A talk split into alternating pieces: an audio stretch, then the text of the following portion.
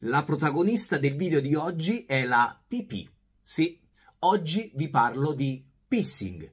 Ma che cos'è il pissing? Il pissing, comunemente chiamata anche pioggia dorata, è la pratica erotica che consiste nel fare pipì addosso ad un'altra persona. Credi che questo tipo di pratica sia una specie di perversione? In realtà no. Ricordati che l'unica perversione sessuale è la castità. Quando una pratica erotica viene svolta da due adulti consenzienti, va tutto benone. Troviamo moltissimi riferimenti culturali nella storia dell'uomo che collegano il pissing, la pioggia dorata, a pratiche erotiche. Come non ricordare il famoso dipinto di Lorenzo Lotto in cui Cupido urina sul corpo nudo di Venere, in un chiarissimo gioco erotico. Il pissing è una pratica erotica di tipo strettamente psicologico, in cui i ruoli sono perfettamente definiti tra dominazione e sottomissione. Infatti il pissing è considerata una delle pratiche B D S M.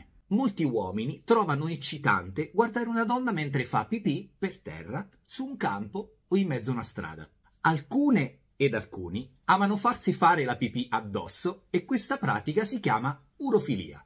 Altri invece amano ingoiare la pipì del partner e questa pratica si chiama urofagia. Al di là di quello che possiate pensare, il pissing è una pratica erotica molto diffusa in tutto il mondo e, ascoltate, ascoltate, è molto diffusa anche in Italia, dove chiaramente non se ne parla perché l'Italia è il paese dove le cose si fanno ma non si dicono. Ma mi chiederete, dove sta il godimento? Il godimento chiaramente sta nell'interpretare un ruolo. La parte attiva trova godimento in questa sorta di umiliazione nei confronti del partner. Chi invece riceve l'urina trova godimento nell'esaltazione dell'esclusività, nell'avere qualcosa di totalmente intimo del proprio partner. Chiaramente stiamo sempre parlando di un gioco erotico fatto tra adulti che si sono scambiati una reciproca consensualità. Ci sono delle controindicazioni nel praticare pissing? Beh, sicuramente bere pipì a scopo terapeutico non ha molto senso e non fa neanche bene. È chiaro però che la pipì non sia un veleno e che per sopravvivenza si può anche bere, per cui se volete giocarci.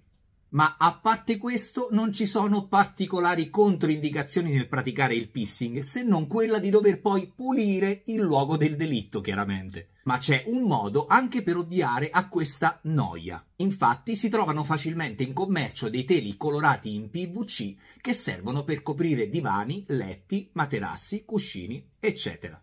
Ti ho parlato del pissing, perciò divertiti e ricordati di essere felice.